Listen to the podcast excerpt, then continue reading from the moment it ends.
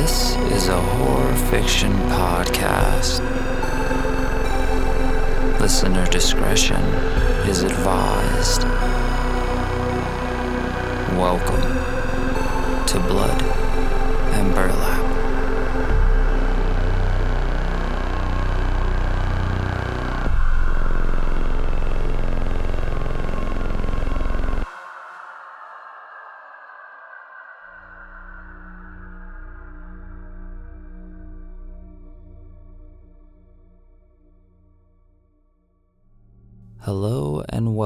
to the first ever episode of Blood and Burlap.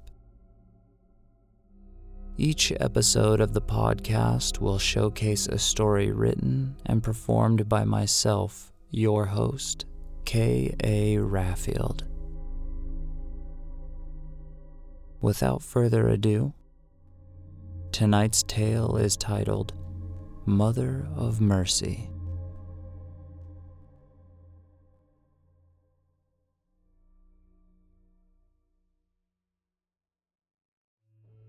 The taste of blood assaulted my tongue, bringing the cracked steering wheel back into focus.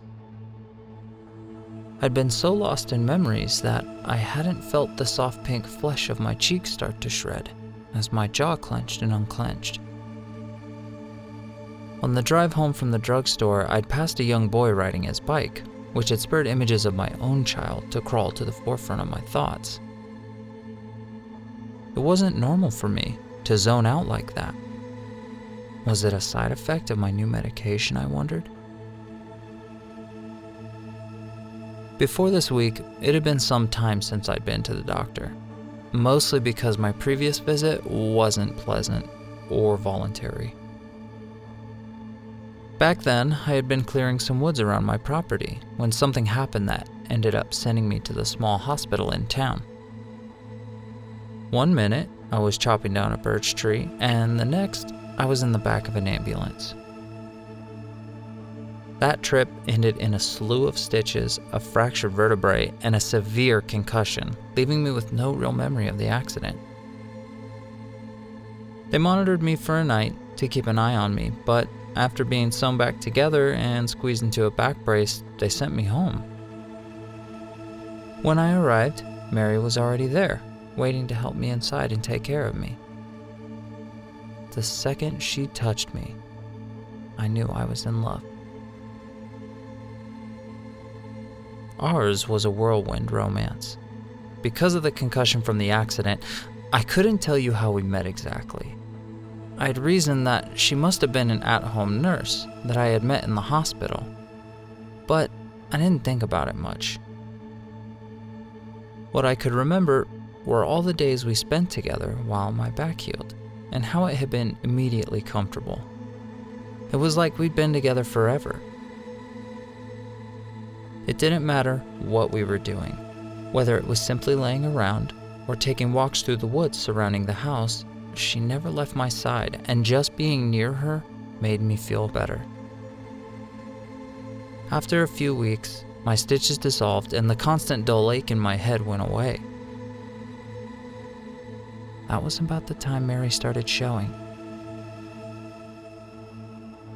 She must have gotten pregnant right before we met, but I didn't care.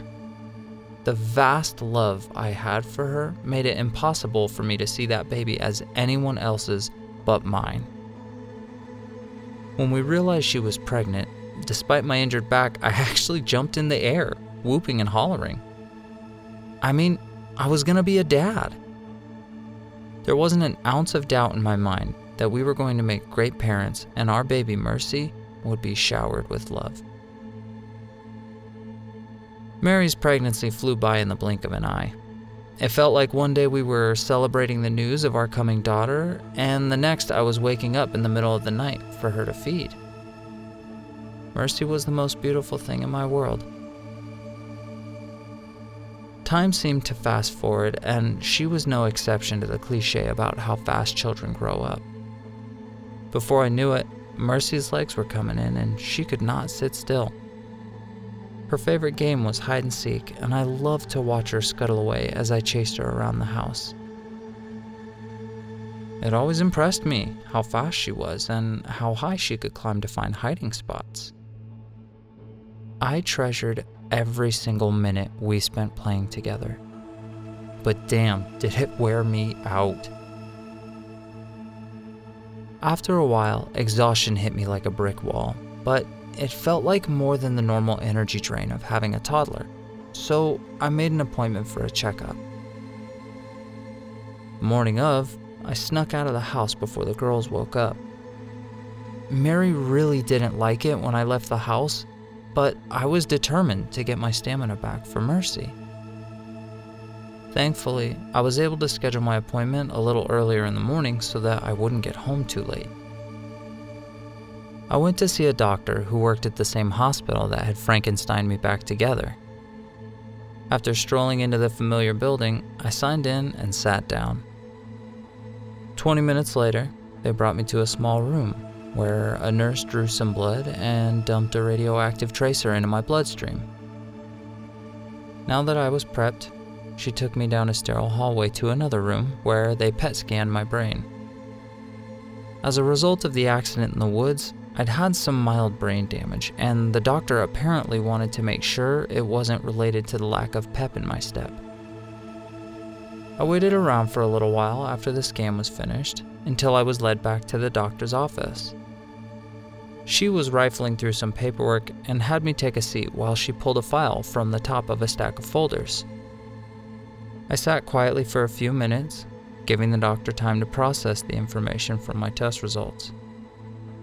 As I watched her silently read through my charts, one of her eyebrows arched in confusion, prompting me to break the silence.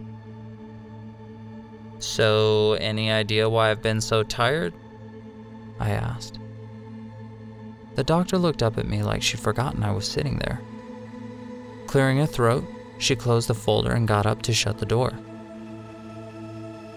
I don't see anything that's a surefire cause of your fatigue.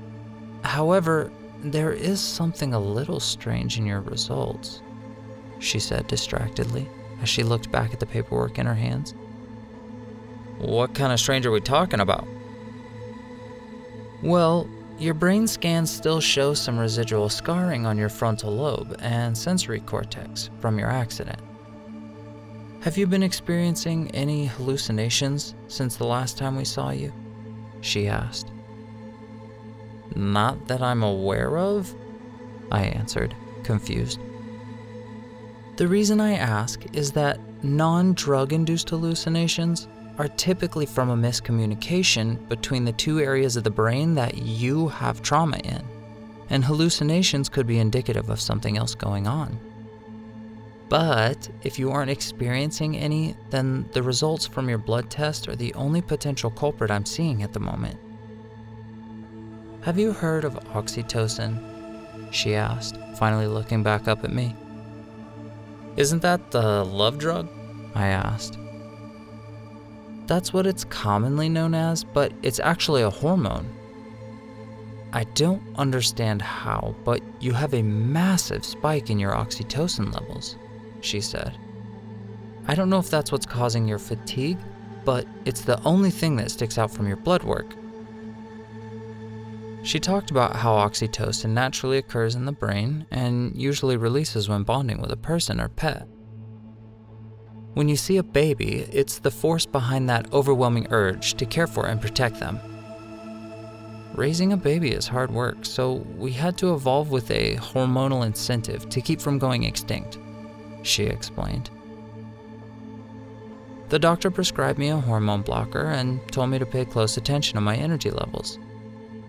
She said to continue my normal routine and that if the meds helped, I should start noticing a difference within a few days. Before I left, I had to ask.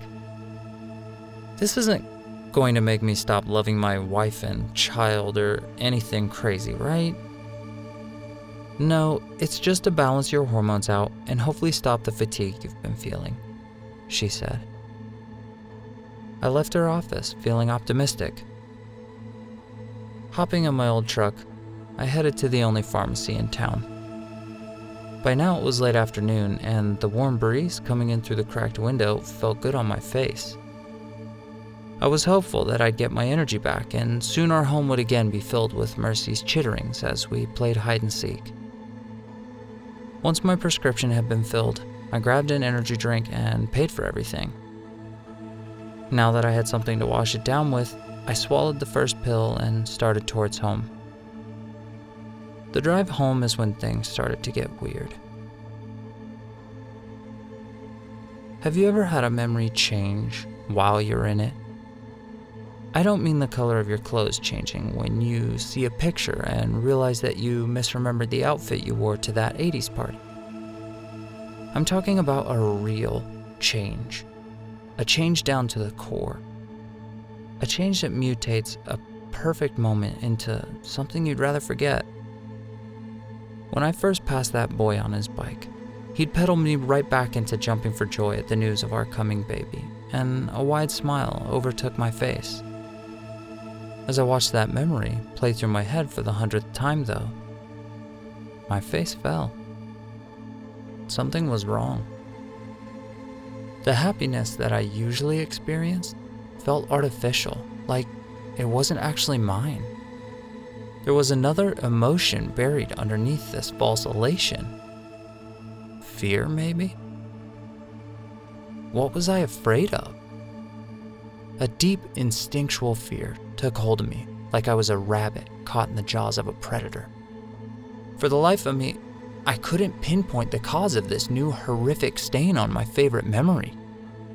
I knew that memories could be influenced with time and even suggestion, but what sparked the change? Why had this playback of that day been so different? After being pulled out of shifting memories by my abused cheek, I noticed that the sun had set and the last light of the day had disappeared behind the horizon. The pinks and purples that usually painted the sky at sunset were replaced by large dark clouds pregnant with summer rains. It was surprising how quick the weather seemed to turn. I turned my attention back to the road and by that point was just a few minutes away from home. As I pulled onto the small road that doubled as our driveway, I noticed the handful of trees I was able to cut down before the accident stuck out like broken teeth. The low light, passing trees, and jagged stumps somehow gave the impression of being swallowed by the forest. When I finally parked in front of the house, a sense of dread crept over me. The usual warm glow of light through the windows felt harsh and cold. Hairs on the back of my neck stood up as I was hit with a strange urge to turn around and drive away as far as possible. I took one deep breath before getting out of the truck and walking towards the door. Before I even made it halfway, the front door slowly opened. Mary was peeking out, silhouetted against the light coming from inside the house behind her. It's just me, hun, I said, trying to keep the growing unease out of my voice. As I stepped onto the porch, she reached up and grabbed my hand to lead me inside. The instant our fingers locked, the strange anxiety that had been gnawing at the pit of my stomach began to dissolve. Being with Mary always made everything better, and I finally started to feel normal again. She looked up at my face, and I could tell she was worried about me. I'm good, just tired and glad to be home, I said, squeezing her hand.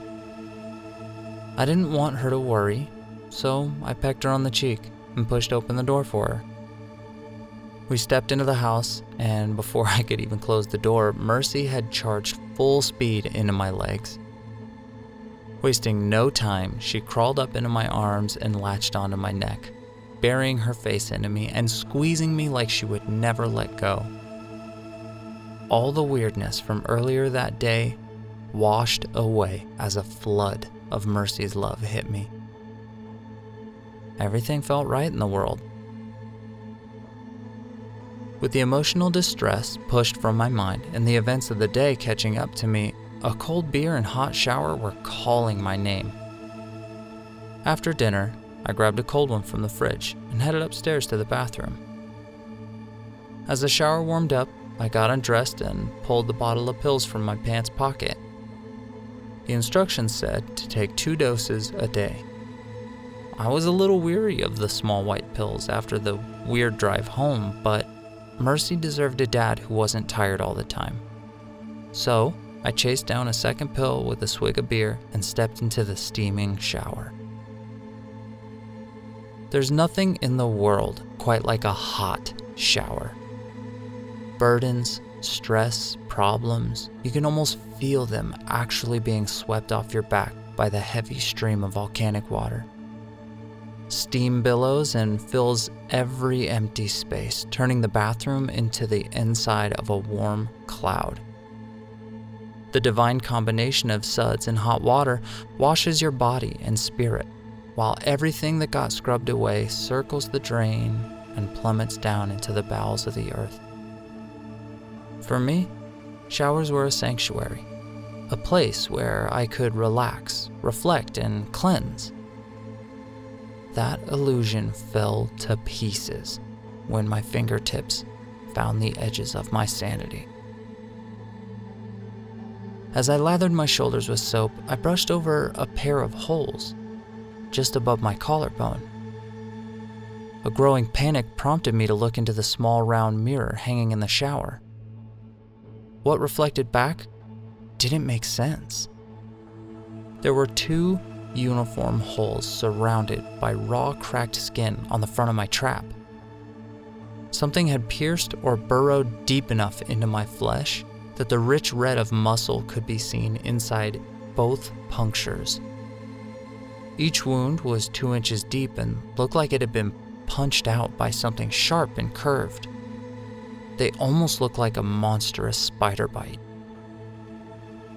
Frantically checking the rest of my body, I discovered two other raw patches surrounding dual holes that previously went unnoticed. One was on my calf just below the knee, and the other was on my lower back over one of my kidneys. What the fuck are these? I asked out loud. As hot water flowed over me, my fingers explored the edges of the nickel sized tunnels into my body. All three spots were completely numb, just like the leftover scars from the accident. My surroundings started to blur as a tempest of terror overwhelmed me, making my head swim. A wall in my mind came crumbling down, and I flashed back into the woods on that day. With axe in hand, I strode up to one of the trees that I'd marked for removal. It was a crisp, early autumn evening, and the chill in the air felt great on my back. I had worked up a sweat with an afternoon of clearing birch trees off my property. I wanted to make space so that I could build a nice workshop, but this particularly dense patch was not making it easy for me. The copse of trees was so wild and overgrown that I couldn't see the sky through the branches. After enjoying the cool breeze for a second, I hefted the axe, preparing to chop. A loud crack up in the branches behind me caught my attention and postponed my swing. I whipped my head around to see what made the noise, but before I could look up, something heavy slammed down into me, knocking me on my back. In an instant, ripping sounds rent the air as a feeling of fire spread across my arms and chest. A mess of long black hair whipped around my face, blinding most of my view. All I could see were legs. Long, spider like legs, each tipped with a single hooked claw. They moved like lightning, tearing right through my clothes and leaving jagged, blood filled gullies of mangled skin and muscle. While being trapped under that cyclone of hot pain, I got the feeling that I had disturbed the home of my attacker. In this part of the country, bear attacks aren't unheard of, but this didn't feel like a normal animal. There was a horrifying intelligence in its movements and its attacks. Even in its tactics, the choice to blitz attack and spear me while I wasn't looking seemed intentional. The most obvious sign was the way it blinded me. Every one of my scrambled movements to try and get out from under the assault was followed by a barrage of whipping hair.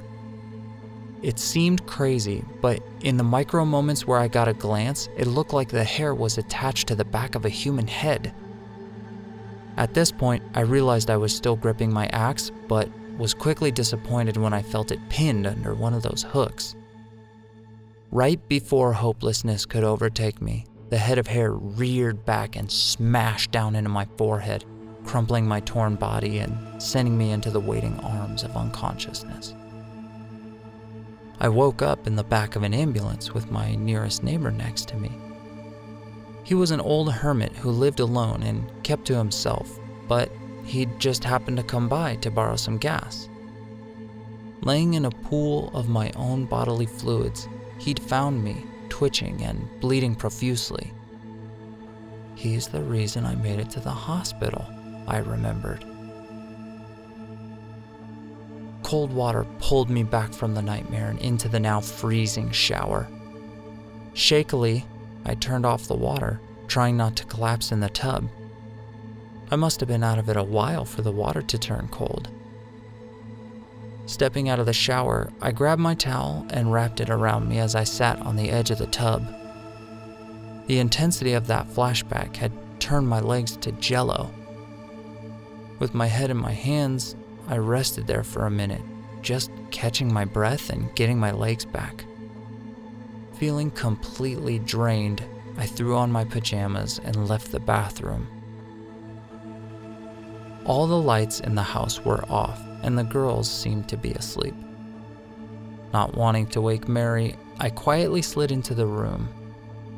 The image that confronted me when I entered our bedroom stole the breath right out of my lungs. Sheer horror flooded through my every vein as the sight of familiar long black hair punched me in the gut. She laid on a large nest of crooked branches, stealing the rest of my sanity. Her visage was a nightmare of the old world. Mary was a giant, prehistoric looking arachnid with a bloated humanoid torso for an abdomen the monstrous spider like creature was asleep on its stomach, its hook ended legs curled in at its sides. The bulbous torso faced me with its arms crossed as it very gently swayed back and forth above the sleeping beast. Merely an appendage, the thing that I called Mary was just a lure, like a light at the end of an anglerfish. The waist length hair was greasy and had remnants of the woods tangled all throughout it. Her skin was a sickly gray and stretched taut over her misshaped human frame.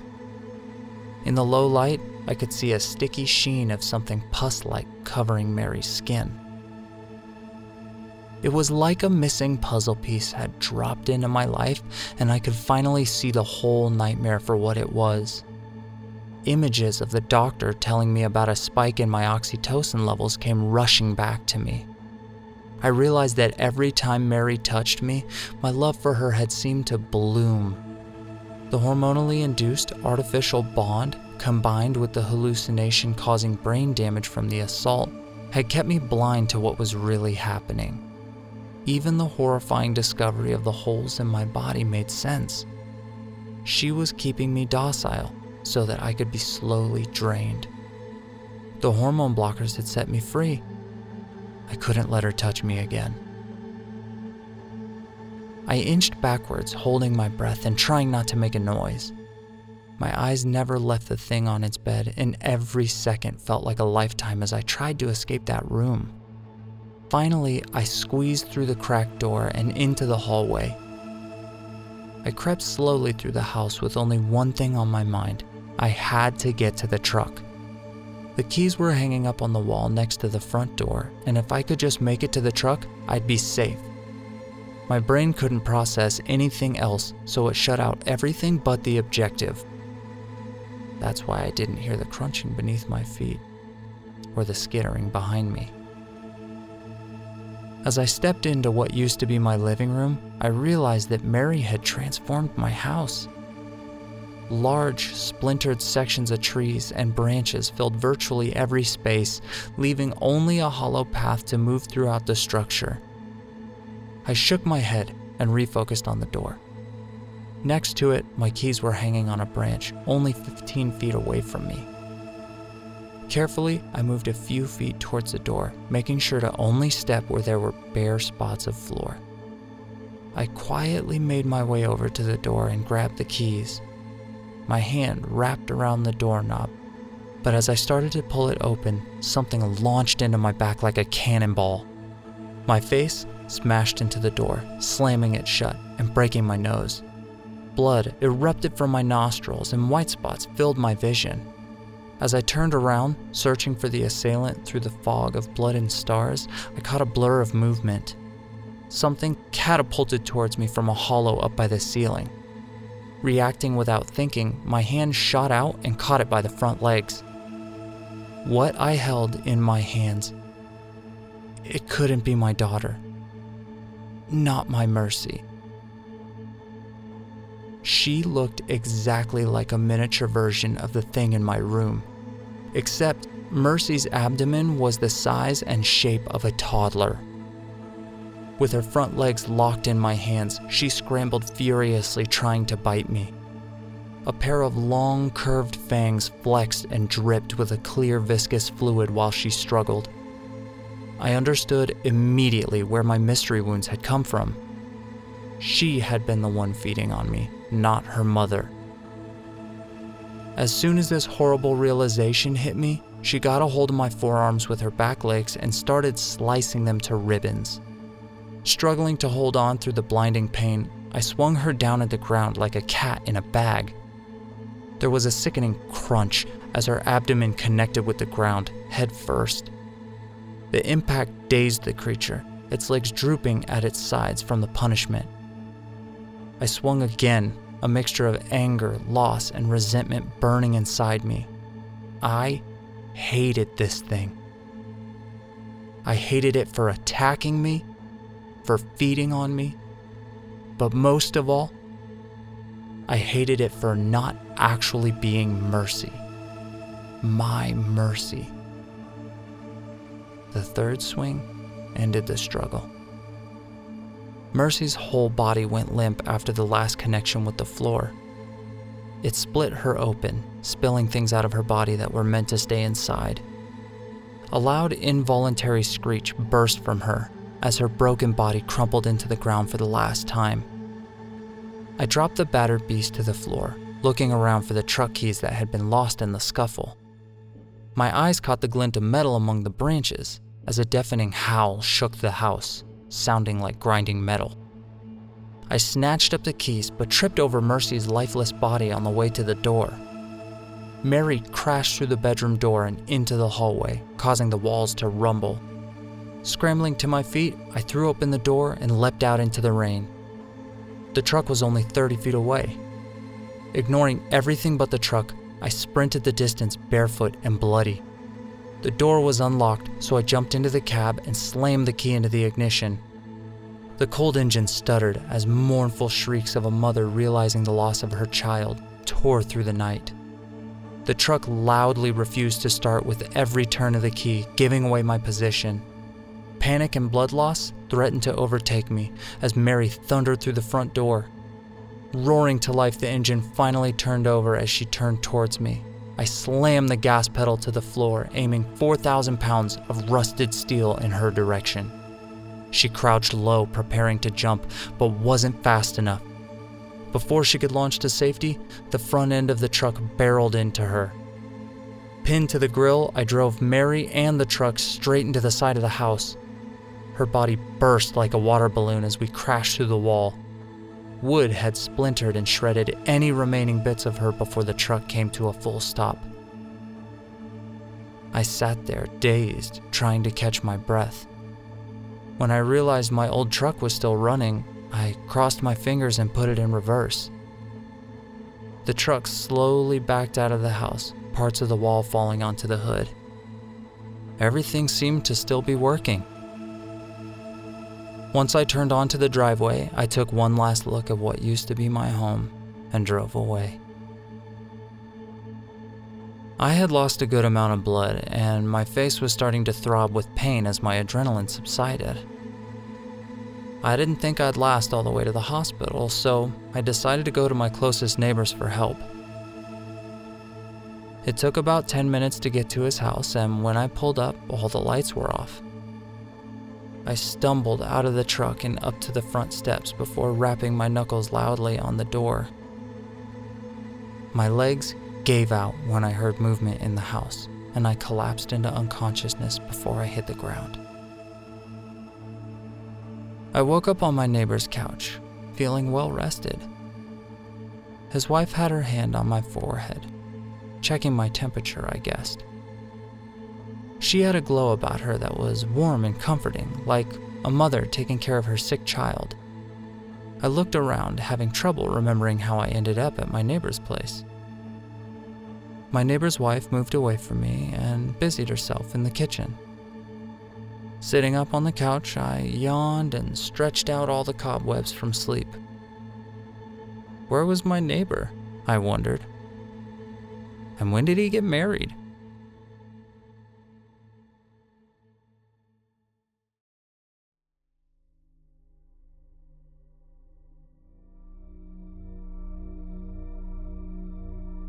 That concludes our podcast for this evening. For updates, you can follow the podcast on Twitter and Instagram at Blood and Burlap. Until next time, thanks for joining me. Good night.